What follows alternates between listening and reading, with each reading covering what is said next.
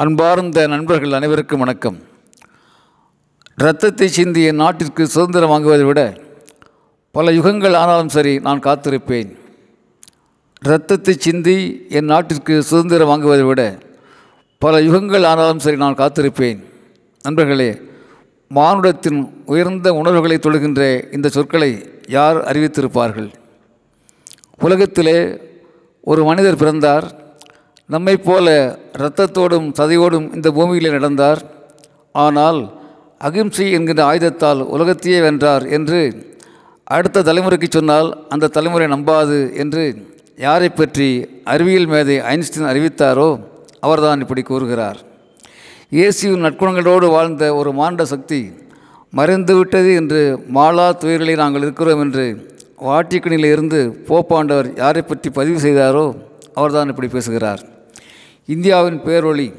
உலகத்துக்கெல்லாம் ஓராயிரம் ஆண்டுகளுக்கு ஒளி தரக்கூடிய ஒரு வெளிச்சம் ஒரு பைத்தியக்காரனால் கொல்லப்பட்டு விட்டது என்று யாரை பற்றி நேருபிரான் சொன்னாரோ அந்த மகா ஆத்மாதான்.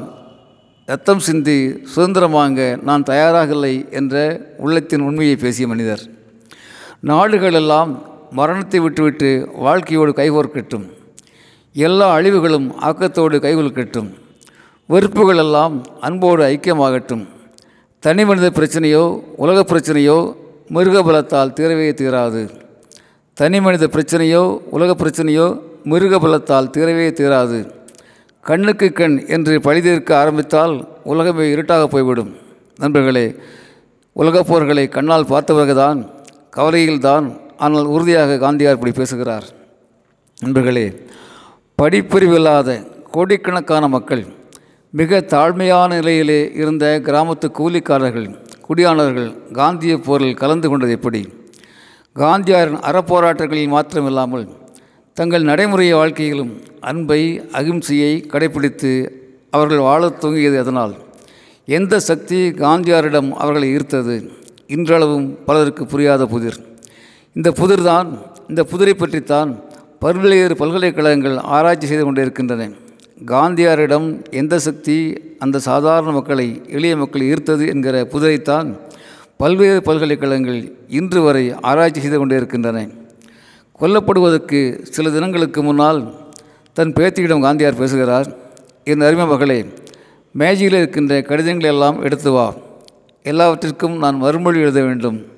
நான் இன்னும் எவ்வளவு காலம் வாழ்வேன் என்று எனக்கு தெரியாது என்று சொன்னதாக குறிப்புகள் கூறுகின்றன. நண்பர்களே சுடப்பட்ட போது காந்தியாருக்கு வயது எழுபத்தி எட்டு. உண்ணாவிரதம் இருந்திருந்து உடலில் சோர்வடைந்து இருக்கின்ற நேரம். மூன்று துப்பாக்கி குண்டுகள் அவரது உடலை சாய்க்கின்றன.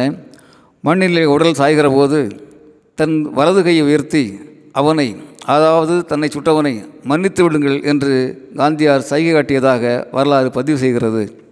நண்பர்களே ஆண்டு கணக்கில் பல ஆண்டு கணக்கில் ஆங்கிலேயன் காப்பாற்றி வந்த காந்தியாரை மாத கணக்கில் கூட நம்மால் காப்பாற்ற முடியவில்லை. காந்தியார் காலமாகிவிட்டார். ஆம் காந்தியார் காலமாகிவிட்டார்.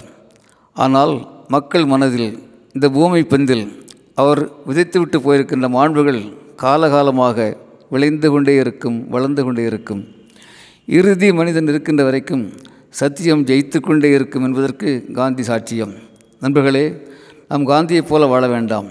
ஆனால் சுயமரியாதையோடு மற்றவர்களை மதிக்கின்ற பண்போடு எளிமையான ஒரு வாழ்க்கையை வாழ்வோம். அடுத்த தலைமுறைக்கு நாம் முன் உதாரணமாக இருப்போம். ஆம் அடுத்த தலைமுறைக்கு நாம் முன் உதாரணமாக இருப்போம். அன்புடன் அரங்க கோபால் இயக்குனர் சிபிஐஏஎஸ் அகாடமி கோவை.